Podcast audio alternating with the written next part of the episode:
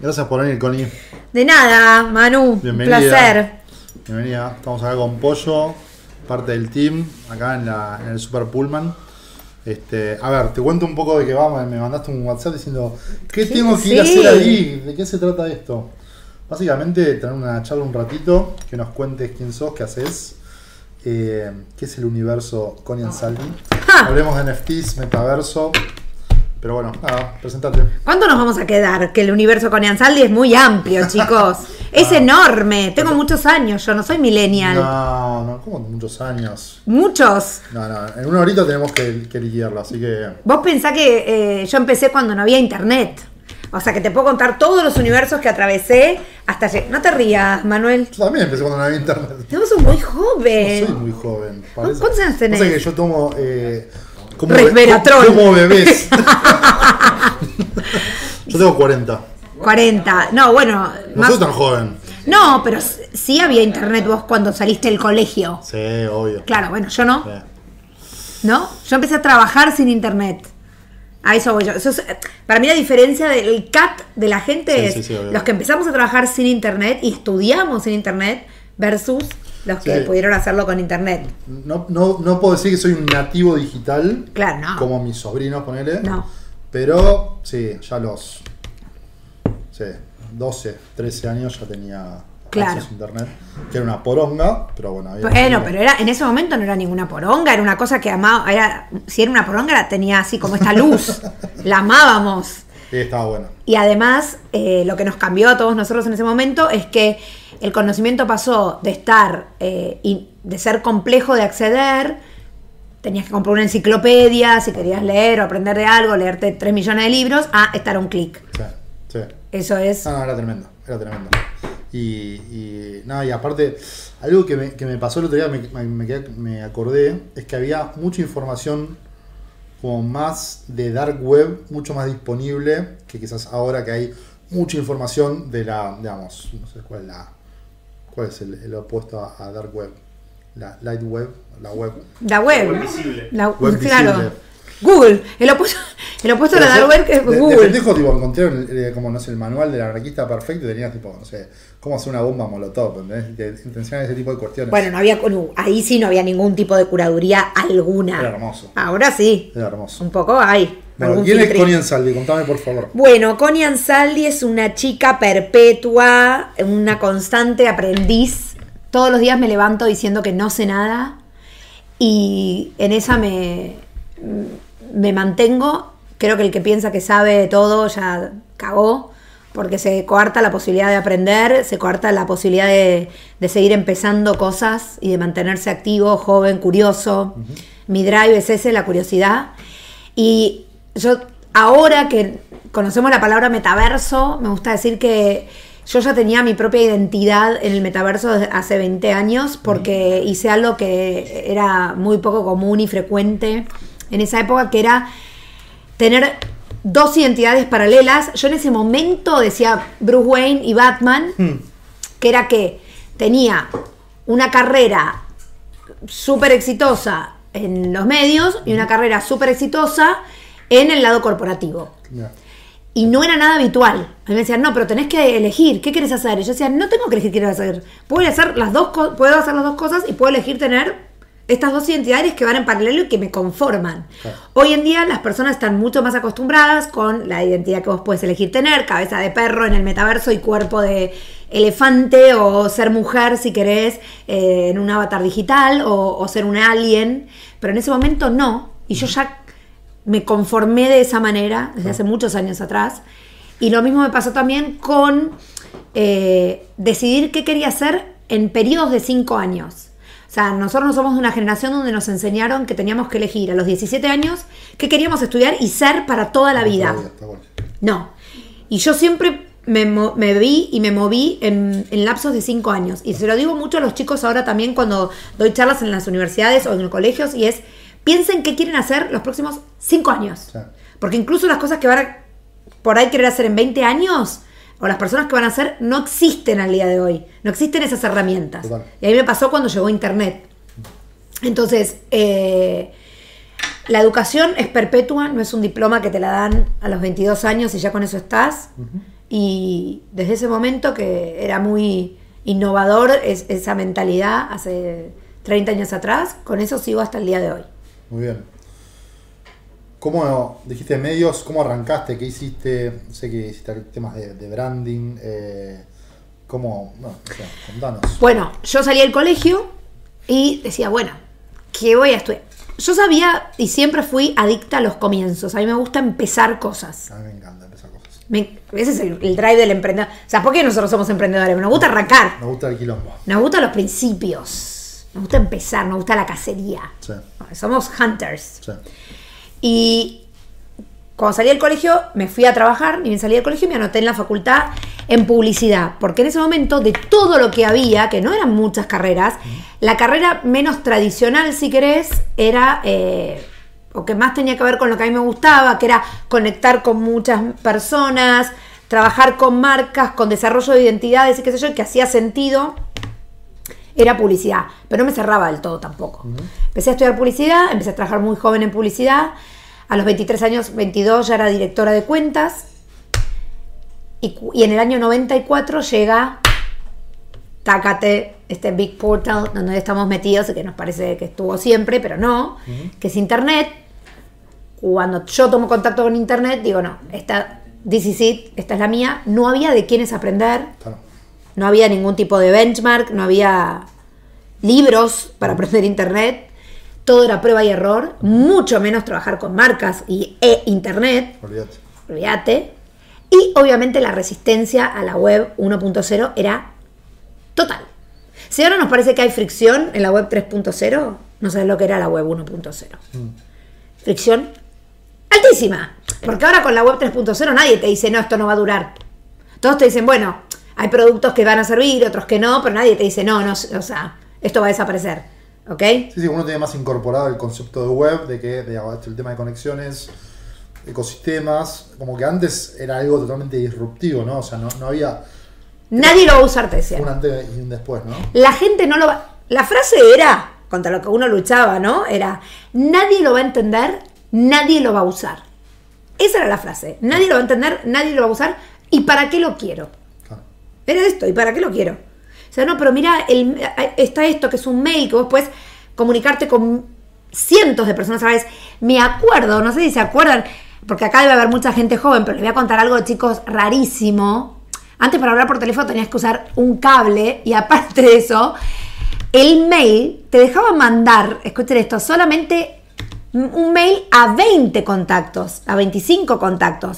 Más no se podía mandar y nos parecía un montón. Sí, cuando salió Gmail eran cincuenta, era como una revolución. Uh, cuando, exacto, cuando salió el primer mail, que era Hotmail, solamente podías mandar mails a... Eh, no sé si antes de Hotmail estaba... Sí, había otros, estaban eh, Mail City. O... Sí, había otros, pero digamos el primero que se popularizó fue Hotmail. Solamente podías mandar a veinte contactos. Y me parecía, imagínate que de repente vos estabas con una máquina de fax que se trababa la hoja, que mandabas de a uno y de pronto podías mandar escritos a veinte personas. ¡Wow! En distintos lugares del mundo. Es como spameo. Claro, claro. Y si querías mandarle a cien tenías que hacer un copy-paste, escribir cinco mails para mandarle a cien personas. Que igual nos parecía que era nada al lado de mandar cien fax. Pasabas de mandar cien fax a cien personas a cinco mails sentado en una computadora. O sea, increíble. Sí, sí. Así todo, cuando explotan las .com en los noventa, todo el mundo te decía, se cayó, se va a acabar Internet. Internet. Que es lo que te dicen ahora con, sí, con sí. el Crypto Winter. Y yo le digo, chicos, no. Va a productos que van a trascender, otros que no, pero esto va a perdurar por la tecnología, va a perdurar. Entonces, bueno, ahí eh, yo empecé a crear eh, mi propio, que le digo siempre a los emprendedores, creen su propia cultura de negocios. Y ya empecé a poner el ojo en empezar a trabajar ayudando a marcas, a organizaciones, a empresas y a personas a entrar en el mundo de Internet, uh-huh. sobre todo en la web dos punto cero, ya cuando vinieron las redes sociales, y a aprovechar estas herramientas para como puente entre las marcas o las personas y sus audiencias. Claro. Ahí abrí Nuclear Branding, que sí fue mi agencia de branding durante muchos años. Hasta hace dos años, hasta la pandemia, que empecé a trabajar con New veintiuno en Australia. bueno, trabajé con todas las marcas que se te ocurran en miles de proyectos y también dando conferencias por todo el mundo y ayudando a eh, emprendedores y en hackathons y siendo jurado de lo que se te ocurra. Tremendo. Eh, y en paralelo estaba en la tele. Entonces, imagínate, para gente era rarísimo. ¿Qué haces en la tele? Y en la tele hice de todo. Hice de Solo todo. Yo, yo veo muy poca tele, ¿no? Entonces, o sea... En la tele, mirá, eh, estuve en Fugitivos, ah. que era un programa que conducía Matías Martin, que era, ¿y vos, chabón, de qué lado estás? Sí. No sé si se acuerdan, que hace en el año dos mil. Ahí estuve dos años, un programa que batía récords de audiencia, o sí, sea... Sí, me acuerdo. Lo miraba realmente todo el mundo. Nosotros salíamos con custodia a la calle. O sea, éramos posta los Rolling Stones. Eh, estuve también... Eh, tenía un, tuve seis programas propios de distintas temáticas. Desde Top Ten, que era un programa que yo amaba hacer. Eh, conduje también Secretos Verdaderos, que es un programa que sigue hasta el día de hoy. Eh, conduje un reality de fiestas de quince. Un programa para el Canal San de Venezuela, cuando... antes que pobre sí, Venezuela sí, sí. se malogre.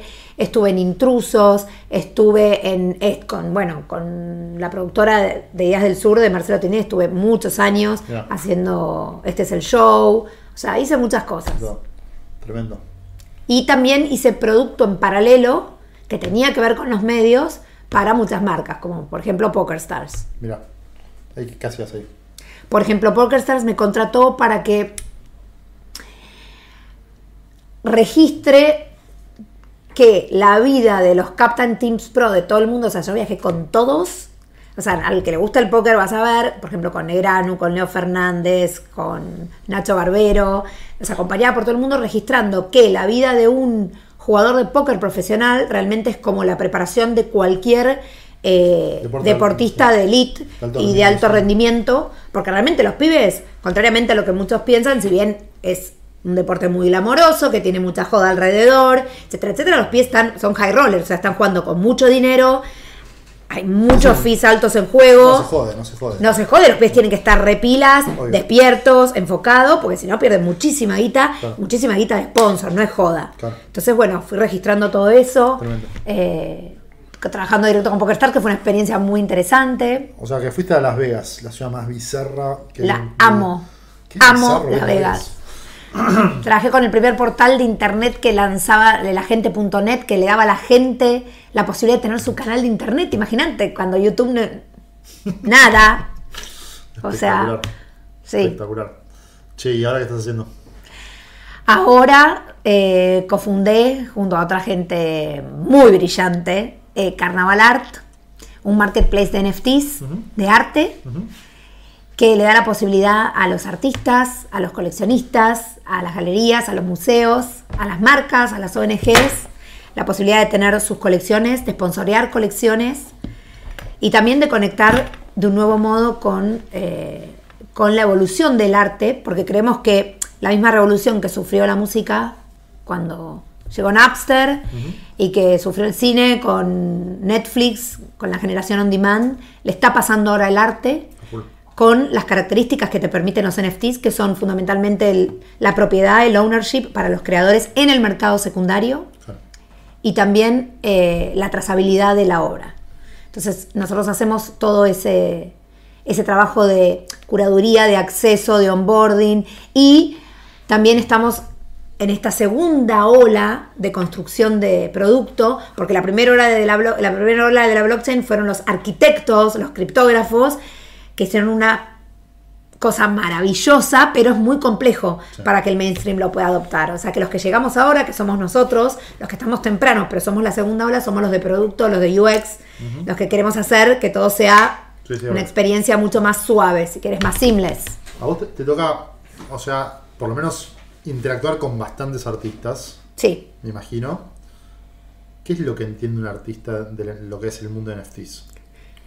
A ver, no tenés un tipo de artista porque tenés, nosotros tenemos artistas del mundo tradicional y tenemos criptoartistas y tenemos artistas digitales. O sea, son como tres grandes rubros. Una cosa es el artista tradicional que te dice, no, pero ¿cómo? ¿Cómo agarro esta obra y la meto acá adentro? O sea, te, directamente te dice, no entiendo cómo paso de este cuadro a un N F T. Claro. O sea, ¿cómo lo convierto? Ese es un desafío. Uh-huh.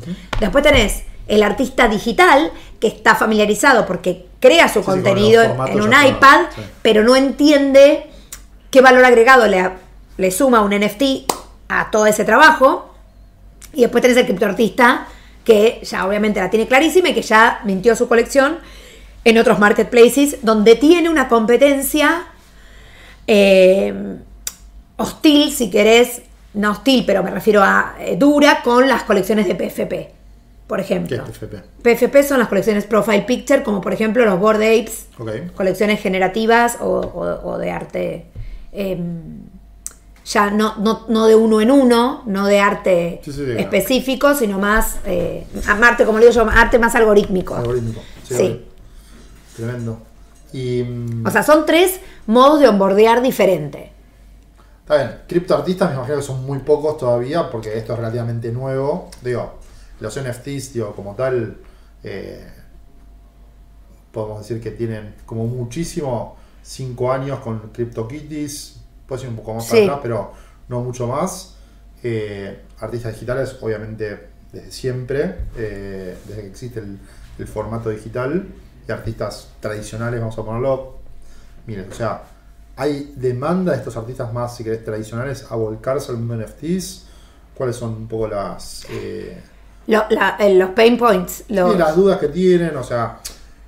Mi mujer es artista plástica y me dicen, no entiendo un carajo... Tienen que hacer un curso para que la gente lo pueda empezar a adoptar, porque la verdad que el beneficio para el artista es enorme. Es, es enorme.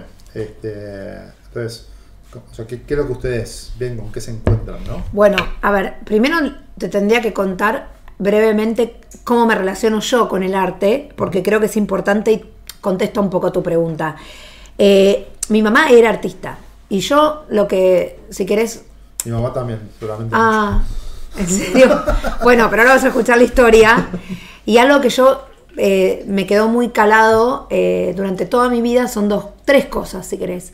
Una, que cuando vos le decías en tu casa a alguien que ibas a ser artista, te decían, está bien, sé artista, pero estudié otra cosa para vivir de eso.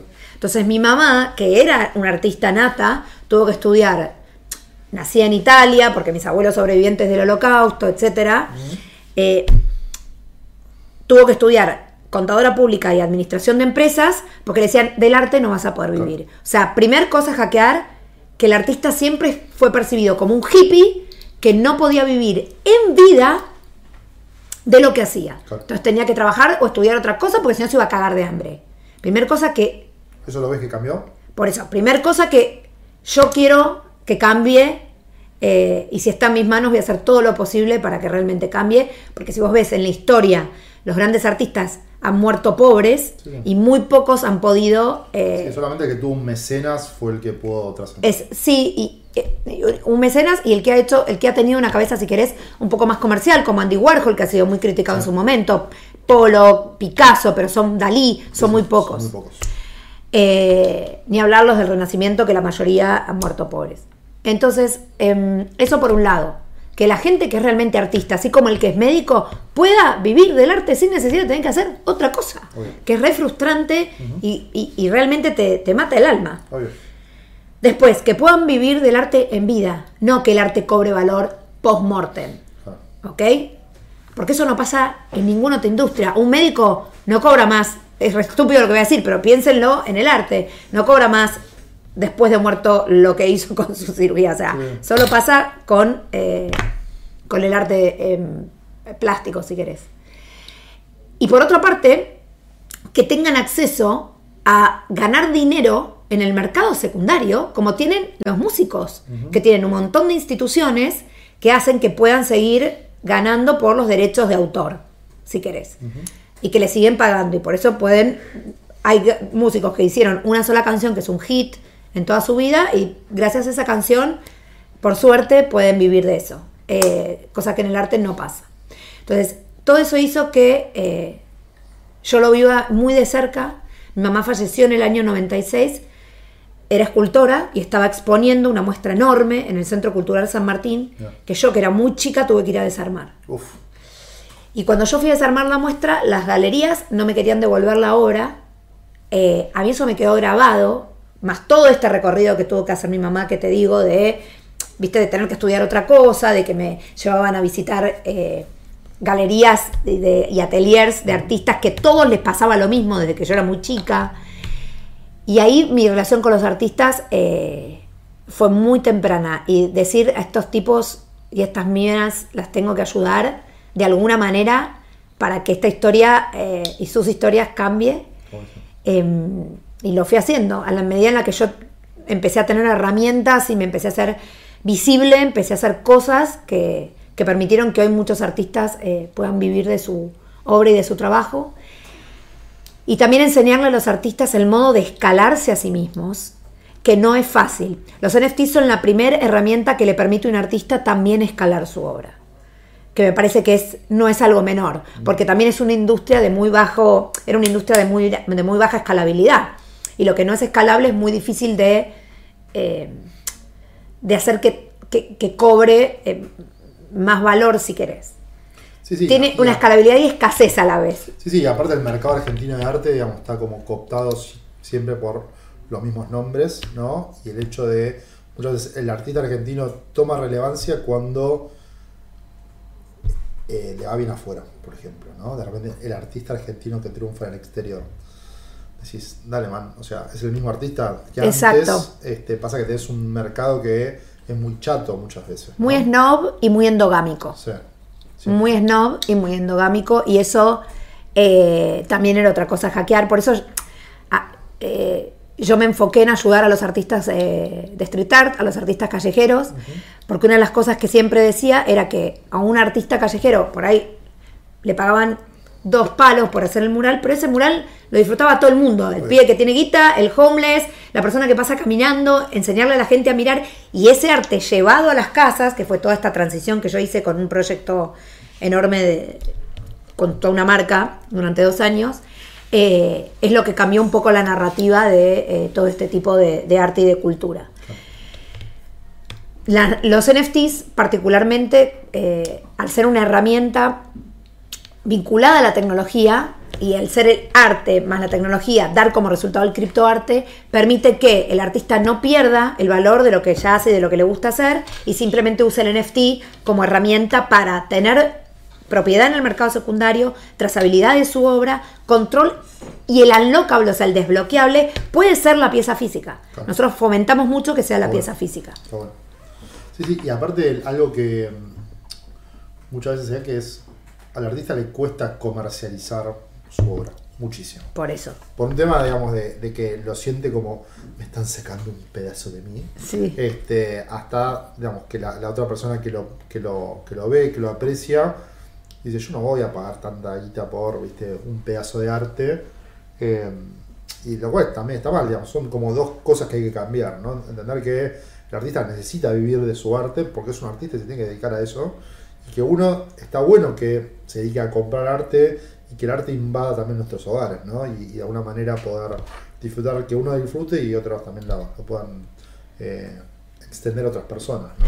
Totalmente, pero para lograr eso, el, el cambio de chip es humano, o sea, la tecnología como facilitador fa- promueve ese proceso, pero el nuevo modo de coleccionar arte, que es a través de los N F Ts, es un cambio de chip, de mentalidad humana. Yo lo comparo un poco con lo que sucedió con las fotos. Es una comparación que hago siempre porque me resulta muy sencillo transmitírsela a la gente para que entienda. Hace veinte años, cuando yo le preguntaba a cualquiera de los que están ahí, o a vos, Manu, ¿a dónde tenés las fotos? Me decían, en un álbum, claro. en un portarretrato, en una caja. Yo, por ejemplo, en una caja en el placard. Claro. Si yo ahora te digo a cualquier persona en el mundo, ¿eh? Una abuela, eh, una, nuestra tía, te quiero decir personas que no es que están con una startup de velo. Que no son nativos. Exacto. ¿Dónde tenés las fotos? Dicen acá, la saco con el celular. Obvio. Entonces no es que la gente no, no, saca, no le interesa más la foto. Simplemente que el modo de sacar, de conservar y de tener recuerdos cambió. Nada más. Esto es lo mismo que con el arte. El modo ahora de comprar, coleccionar y conservar el arte evoluciona a un nuevo layer, nada más. No es que el arte físico no va a estar más, no, al revés, vas a poder tener wearables, vas a poder tener Smart T Vs con, tu, con tus N F Ts, puedes llevar tus N F Ts a, al metaverso, pueden ir con vos tus activos a donde quieras, y a su vez podés tener también eh, la pieza física como parte de todo ese proceso. Eh, uno de los grandes, para mí, digamos, el arte se tiene que mostrar, ¿no? Digamos, tiene que ocupar un lugar sí. físico porque es parte de la cultura de la vida de, de los humanos. Ahí veo muy lindo arte. Mi hijita. Eh, Hermoso. Eh, sí. ¿Cómo, ¿Cómo se muestra un N F T? Bueno, eh, recién un poco te lo estaba diciendo. ¿Cómo me gusta a mí mostrar los N F Ts? Cada uno va a tener su modo. Uh-huh. Los N F Ts los podés. Además, hay toda una cuestión de, eh, de propiedad intelectual que algunos artistas la ceden y otros no, para que vos puedas hacer cosas con, con tu arte, ¿no? Que te puedas hacer una remera, que te puedas hacer cualquier tipo de objeto. Ay, justo hoy no traje eh, mis N F Ts. Eh, tengo un montón de wearables de N F Ts y no traje ninguno, porque la verdad que no, no, no vine preparada con eso. Pero bueno, yo tengo, por ejemplo, un colgante que tiene, eh, que me lo hizo Plata Madre, que es de plata, hermoso, y que tiene todos mis N F Ts, los N F Ts adentro. La, el Bitcoin Genesis Drop, que fue el primer drop que nosotros lanzamos en Carnaval, los primeros doscientos diez N F Ts de arte asegurados sobre la red de Bitcoin del mundo. Yeah. O sea, son N F Ts históricos y los tengo los doscientos diez acá, colgados. Después tengo un reloj que tiene el N F T que yo le compré a Soy Ninja en Carnaval. Uh-huh. Lo tengo en un reloj porque el unlockable de la obra de del N F T de Ninja era un reloj. Mirá. Después estoy colocando un Smart T V en mi casa, un Smart T V de Samsung con los N F Ts que yo tengo. Así como tengo colgados y miles de murales y cuadros, tengo un, un, ahora un, un frame uh-huh. que tiene mis N F Ts.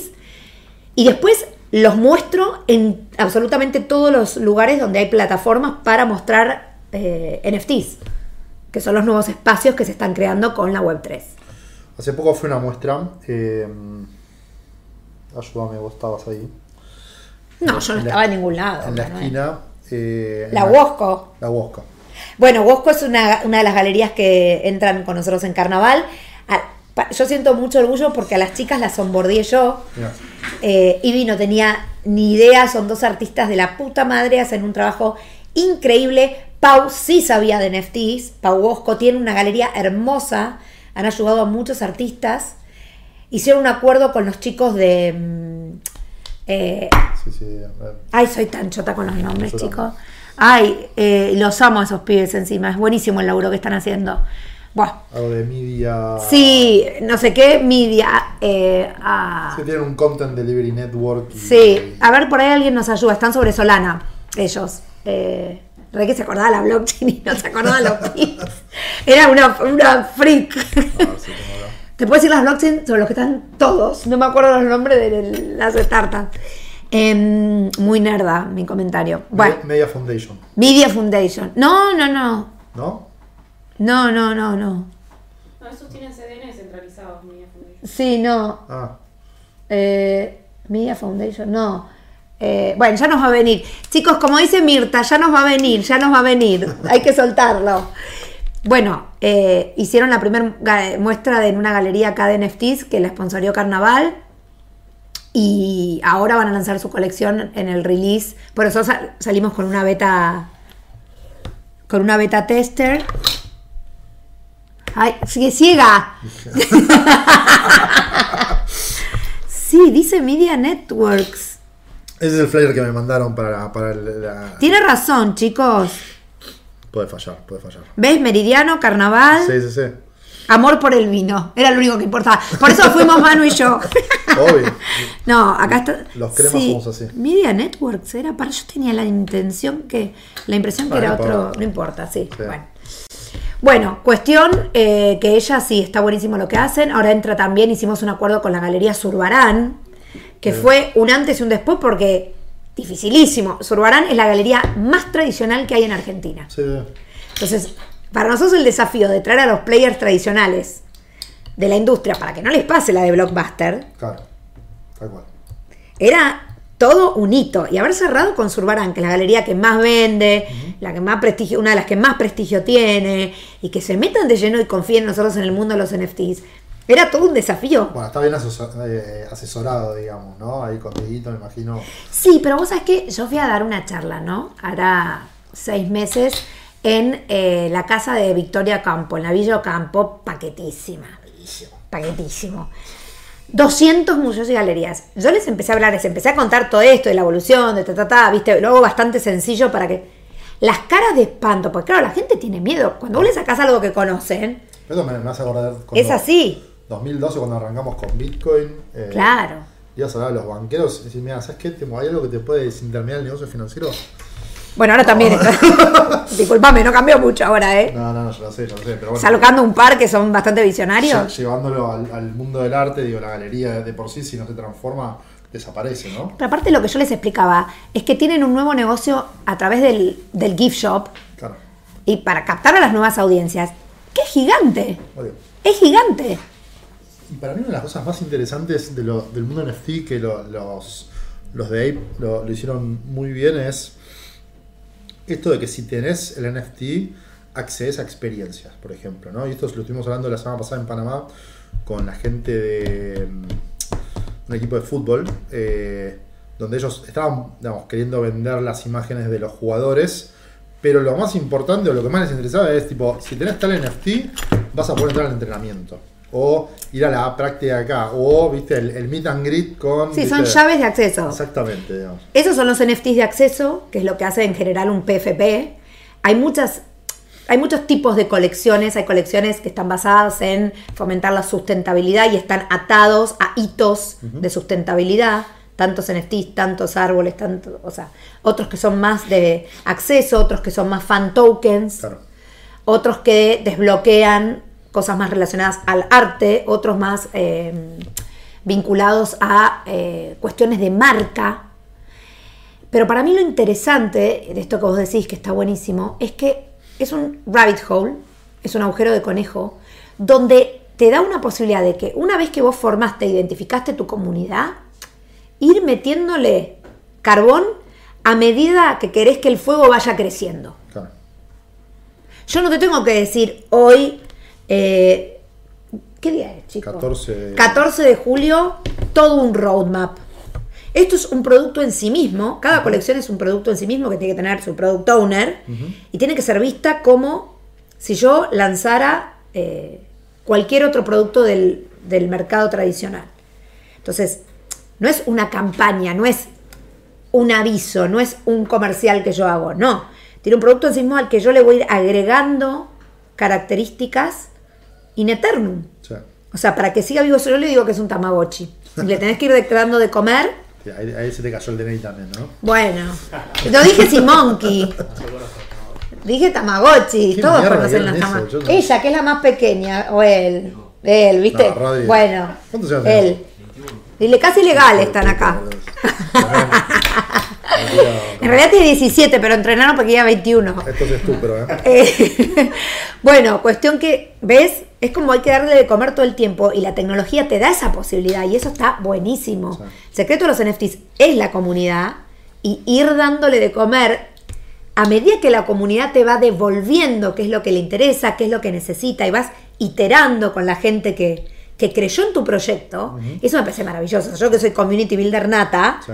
eh, me parece... la mejor característica que tienen los N F Ts. Sí, sí, aparte estás como, tenés la temperatura constantemente, ¿no? Y eso, cuando uno hace producto, uno quiere estar, viste, recibiendo ese feedback. Exacto. Que, digamos, por suerte nosotros tenemos una muy buena comunidad que está como, si querés, muy engaged y, y nosotros también, digamos, con, con ellos, porque en algún punto también tenés los mismos problemas y estás construyendo productos para solucionar esos mismos problemas, ¿no?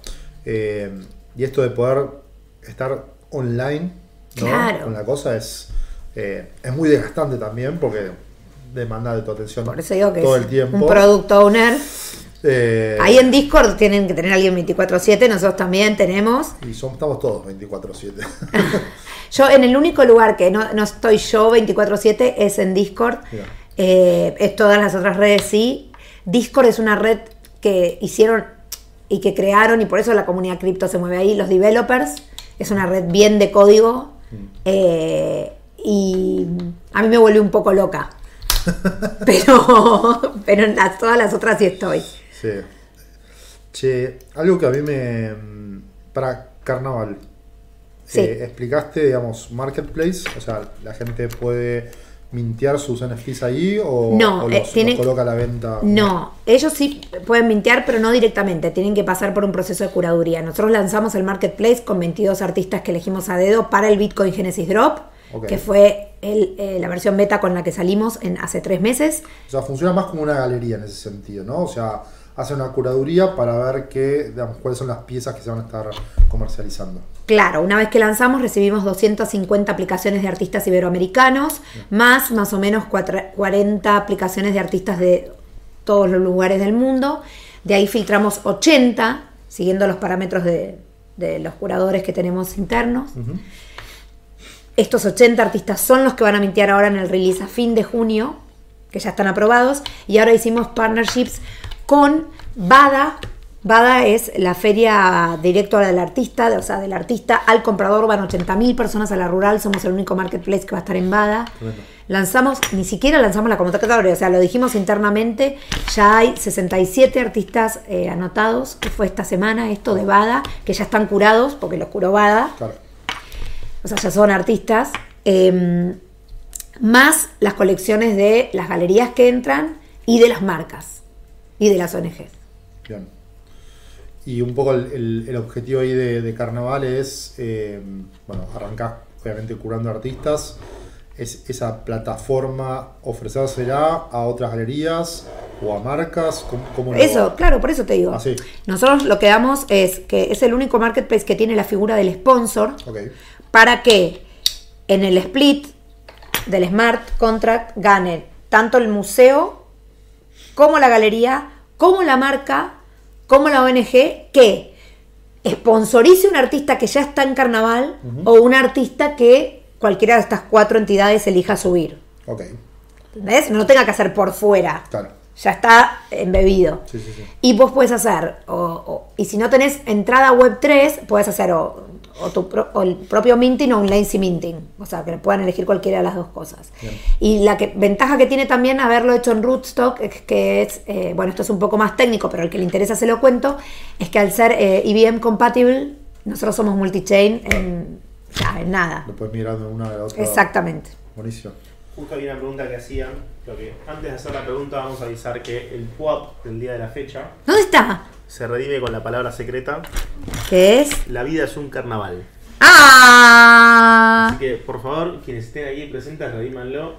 Si llegan a tener un problema, avisan ahí por el chat y chequeamos ya que esté correctamente. Lo vamos a volver a decir en un rato para quienes estén desatentos, cocinando o, o simplemente perdido. Perfecto. ¿A dónde está, chicos? Estoy perdida. No, no. no me toca meter al Discord. No, en la P O A P Wallet. Si tienes ahí la descargada. Ah, ahí la directo pongo. A la P O A P. Sí. ¿Es toda la frase o la palabra carnaval nomás? No, la frase completa. La vida es un carnaval. Recuerden, palabra secreta, secret word, depende del idioma que tengan configurado. Sí. Y ahí introducen la palabra y mintean. Ahí vi que efectivamente lo están logrando hacer. Así que un... T V. ¿Había una pregunta o era sí, de otra cosa? La pregunta era vinculada a eso, por eso interrumpí, bueno. Paso mentira. Mira. ¿Por qué eligieron Bitcoin antes que Ethereum para construir el marketplace? Secret not found. No, bueno, chicos, así ah, no. Yo la, la, la así no. ¿Qué escribí mal? No, eh, todos juntos, sin los espacios. Ah, sí, bueno, está bueno. Guardan todos juntos, sin los espacios. Qué salamita, es verdad. Eh, ¿Por qué qué es? ¿Por qué eligieron Bitcoin o Rootstock? Básicamente, en lugar de elegir Ethereum, recién comentabas el tema de la... Porque en Ethereum están todos y en Bitcoin éramos los primeros del mundo. Y eso nos dio un posicionamiento de marca tremendo y convierte a esta colección, que son los primeros doscientos diez N F Ts, en N F Ts históricos que tienen mucho valor futuro. Y si lo podés hacer en Bitcoin, lo podés hacer en cualquiera. Y otra cosa, los que saben de... ¡Ay, acá está mi P O A P! Y otra cosa importante, chicos. Famosa, ¿por qué? Tenés tu P O A P. Ah, no, igual yo tengo mi... Ah, sí, tengo mi P O A P, ¿viste? ¿Lo viste? Mi P O A P. Yo tengo mi P O A P. Podemos claimar. A ver, eso. P O A P. Ah, eso les decía. Tengo, pensé que me decías por eso. Porque yo tengo mi P O A P. Ojo que esta comunidad agarra y le dijiste P O A P y la... Es que somos todos, chicos, somos todos P O A P hunters. Es terrible. Mal. O sea, yo estaba ahora en N F T New York con los de P O A P. Eh, y les pedía a todos, o sea, les decía, lo único que me importa es que me digan todos, todos, todos un P O A P. Eh, ¿Por qué lo hicimos en Bitcoin? Ah, porque además ahora estamos, está trabajando I O B Labs en una experiencia directa de compra eh, con Bitcoin, directa. Entonces, el Bitcoiner no le gustaban los N F Ts. ¿Por qué? Porque no había N F T sobre Bitcoin. Y aparte porque no podían comprar con Bitcoin. Y ahora van a poder. Entonces, imagínate toda esa comunidad. Come to us. Esto es una maratón, ¿viste? Esto recién empieza. El que piensa que hay mucha fantasía en torno a, a productos de cripto porque mucha gente se enriqueció muy rápidamente, eh, no solamente con, con, con colecciones de P F P, que yo lo celebro y está muy bien, pero también con exchanges y cosas. Y la realidad es que los productos que perduran son los productos que realmente aportan valor y que tienen subidas, que tienen bajadas, que a veces te dan, pero que estás construyendo algo que perdura y que se puede sostener en el tiempo. Como digo yo, la casa del tercer chanchito. Casa podemos hacer todos. Ahora, la casa, una cosa es hacer la casa del primer chanchito, que es buenísima, te vas a poder refugiar. Viene un viento, te la va a llevar. La casa del segundo chanchito también te la va a llevar. Nosotros estamos haciendo la casa del tercer chanchito, que vamos a tardar más, es más cara, pero también es más robusta. Hay algo que, que tienen los N F Ts, esta es mi... mi... teoría totalmente personal y no sé si a mí la comparto o no, pero creo que los N F Ts van a, van a ser parte del driver de adopción masiva de cripto, mucho más de lo que estamos viendo ahora, sí. Principalmente porque, digamos, están basados sobre la cuestión de cultura. Cultura genera movimientos, movimientos básicamente hace que la gente literal, digamos, se agrupe y empiece a adoptar ciertas eh, ciertos comportamientos, ciertos hábitos que Lo, lo que es cripto puro y duro, digo, incluso temas de financieros, no, no es tan, si quieres, tan sexy, no, no entra tan fuerte en, en, en generar, digamos, justamente esas oleadas, ¿no? Eh, si uno piensa, no sé, eh, voy a tirar los pantalones bombachos, pero digo, no sé, las, las, las Adidas, ¿no? Tipo, esto de tener la zapatilla con tres líneas o un buzo, bu eh, ¿cómo es? Batik, ¿no? Eh, o sea, está muy en la moda, veo, Manu. Está de moda, de vuelta. Sí, sí, el pantalón nevado. Uf. Pero ahora te vas a comprar una remera Batik en Bolivia, ¿verdad? Te banco, Manu, pero cien por ciento. Bien. Bueno, entonces, mi, mi teoría es que, digamos, los N F Ts pueden llegar a ser como nuestro caballito de Troya para que, digamos, los boludos que venimos trabajando en cripto hace mucho, como que logremos romper como ese techo de cristal que hay por parte de, de las masas en, en adoptar, digamos, este, esta tecnología, ¿no? Es que eh, es buenísimo lo que decís, porque yo te lo digo siempre, son el puente para cruzar eh. la web tres, los N F Ts, definitivamente. ¿A quién no le gustan los dibujitos? Sí. Es así, y eh. es lo más fácil de entender. De hecho, eh, como te dije antes, ustedes que que han sido los primeros, que son los developers, por eso les encanta Discord, porque es de código abierto y le pueden meter lo que quieran, y yo me vuelvo loca con cada feature que le meten. Vinimos los segundos, digamos, esta segunda camada, early también, pero los segundos, eh, que somos los de U X, y necesitamos que la gente común sí, lo pueda entender. Uh-huh. ¿Entendés? Que no le importa si está sobre Bitcoin, si, cuando te diga yo, ahí está alojado en Amazon Web Services. ¿Qué, me, qué, service? ¿Qué carajo me importa? O sea, decime, ¿cómo lo uso y para qué me sirve? Claro. Y que sea fácil. Sí. Entonces, este es el desafío. Los N F Ts facilitaron muchísimo esto. Fíjate la adopción de cripto en los últimos dos años. Sí, sí, claro. Y eso es gracias a los N F Ts. Mm. Pero no pueden tener solamente un valor especulativo. Tiene que tener, los productos que se construyen en torno a los N F Ts, me refiero, tiene que tener también un valor agregado realmente aportando valor. Por eso nosotros construimos como construimos, porque si no, sí se va, o sea, van a reventar como las .com, muchos, y se va a limpiar y está bien. Es parte del siglo, ¿no? Por eso. Recién decías, a la gente le gustan los dibujitos, y mi pregunta es, ¿qué criterio ves vos para asignarle valor a un N F T? Me encanta tu pregunta. Eh... Y es una pregunta que es compleja, vos sabés que... Y es un debate eterno porque a la gente, por ejemplo, te voy a decir algo que algunos me van a odiar y otros van a decir, ¡ay, sí, es verdad! A la gente le encanta Dalí, las obras de Dalí, y a mí no me gustan nada. Yo no tendría un Dalí colgado en mi casa, eh, y él me pareció un genio, un genio, y tengo tatuada, la, sin embargo, la corona de Basquiat porque lo amo, y tendría todo mi casa con Basquiat, y hay gente que dice, cuando ¿qué es esa por...? Multimillonario me voy a comprar todo. Claro. La tengo, mirá, lo tengo acá, hecho en plata, lo tengo tatuado acá, o sea, es tan subjetivo y arbitrario, pero yo sí creo que el que realmente es artista es quien le dedica, eh, está dedicando trabajo, técnica, desarrollo eh, y tiempo a una determinada obra. Más allá de que el resultado final a uno le pueda parecer mejor. Por eso yo no hago... Yo opino, pero no soy la que está curando. O sea, hay muchas miradas. Eh, porque si no sería totalmente... Eh, tendría cien por ciento que ver conmigo. Claro. Y nada más. ¿Quiénes son los curadores? Eh, bueno, mira, es re interesante.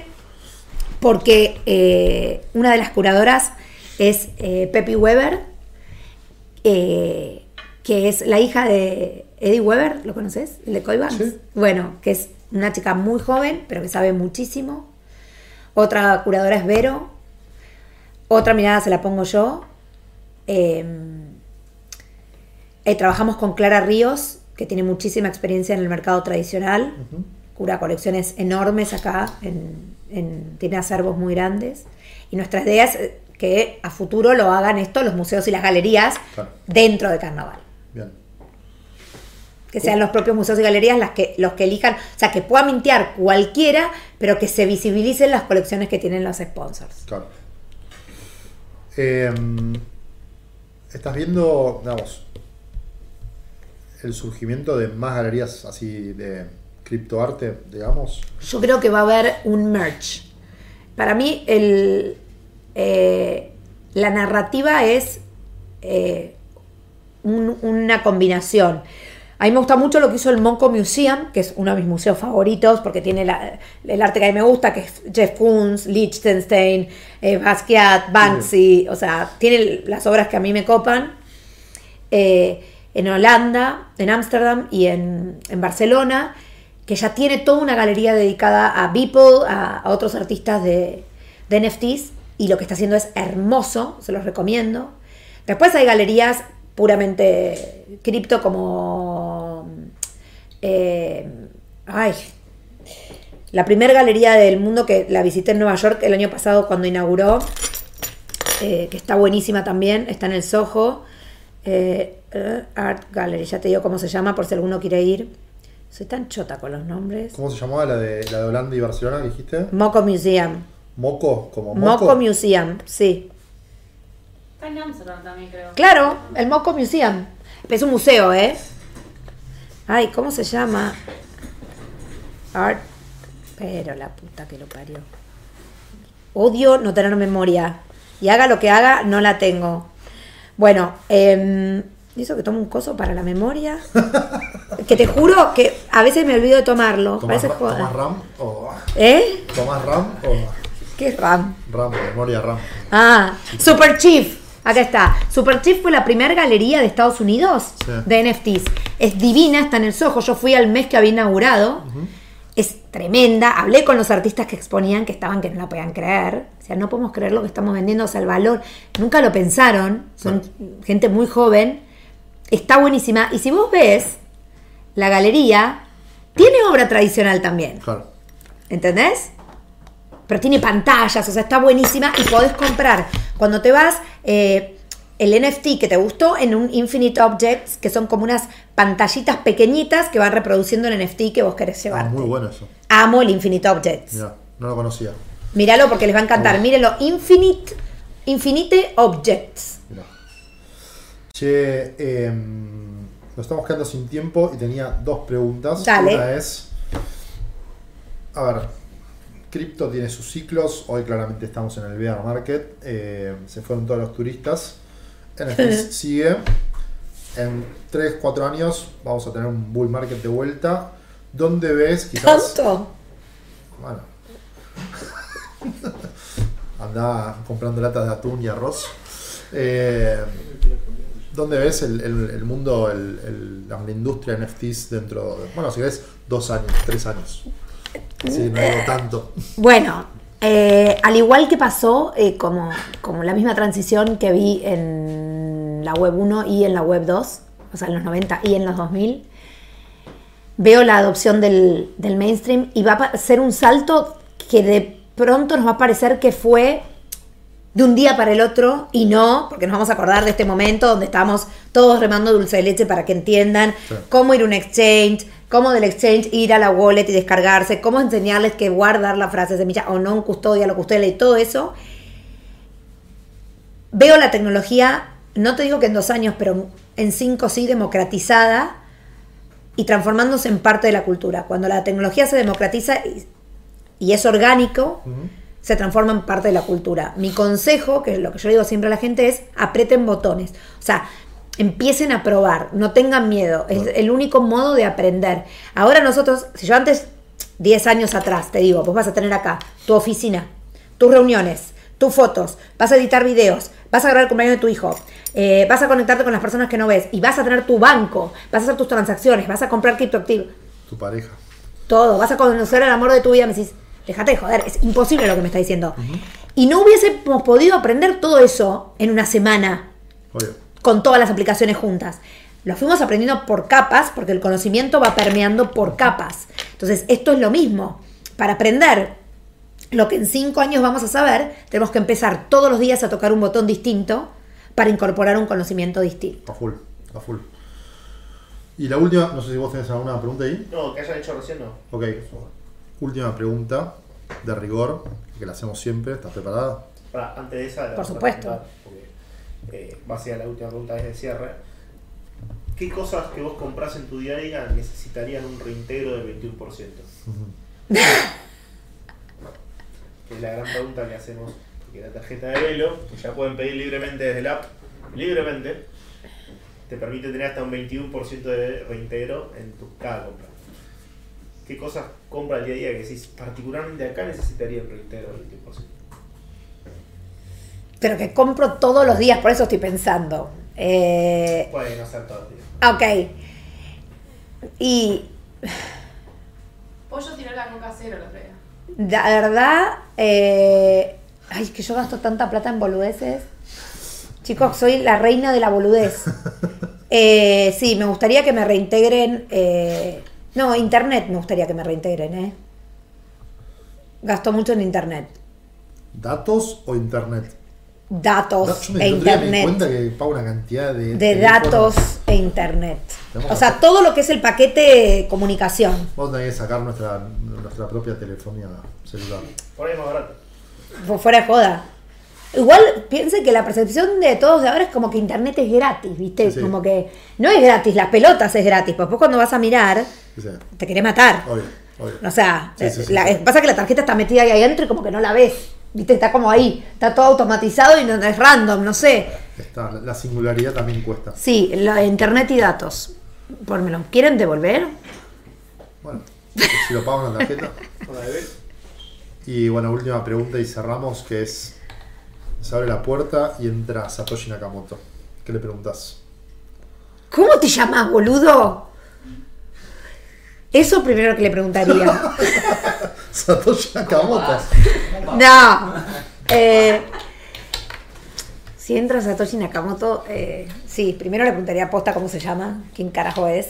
Eh, es lo que más me gustaría saber. Igual que se lo preguntaría a Banksy.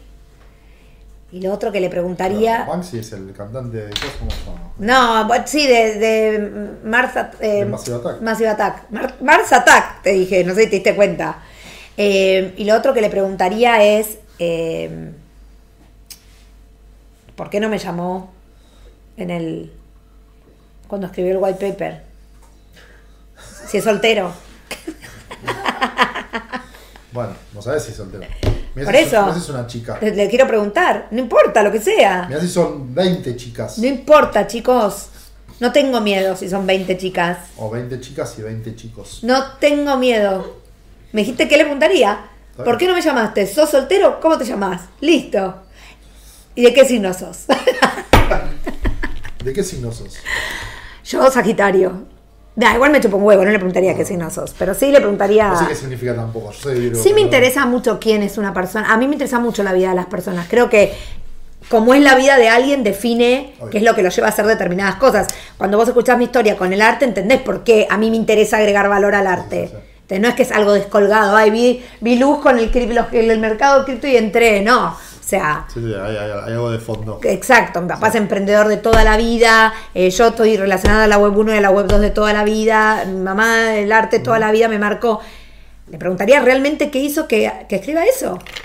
Che, espectacular. Pará, tenía una última vez. Eh... La vida es un carnaval, la palabra del pop, porque se nos va a avanzar. Ah, la vida es un carnaval. Ah. Pará, si carnaval. Los artistas quieren eh, conectar ahí con ustedes, me imagino que te tiran un D M.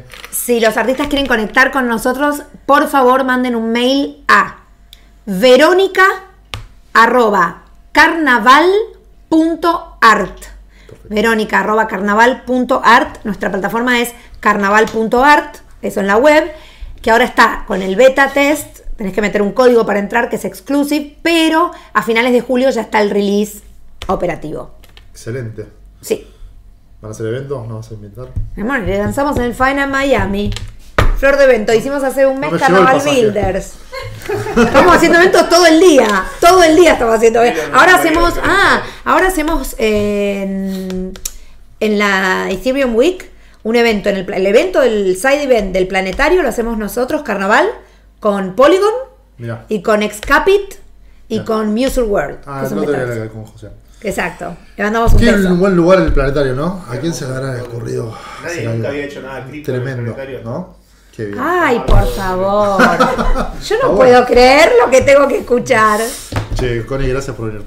Gracias, chicos, son un amor, les deseo mucho éxito, me encanta el producto. Gracias. Eh, es alucinante que le den herramientas a las personas para, para tener control no solamente de sus finanzas, sino también para poder usar cripto, que es... Sí.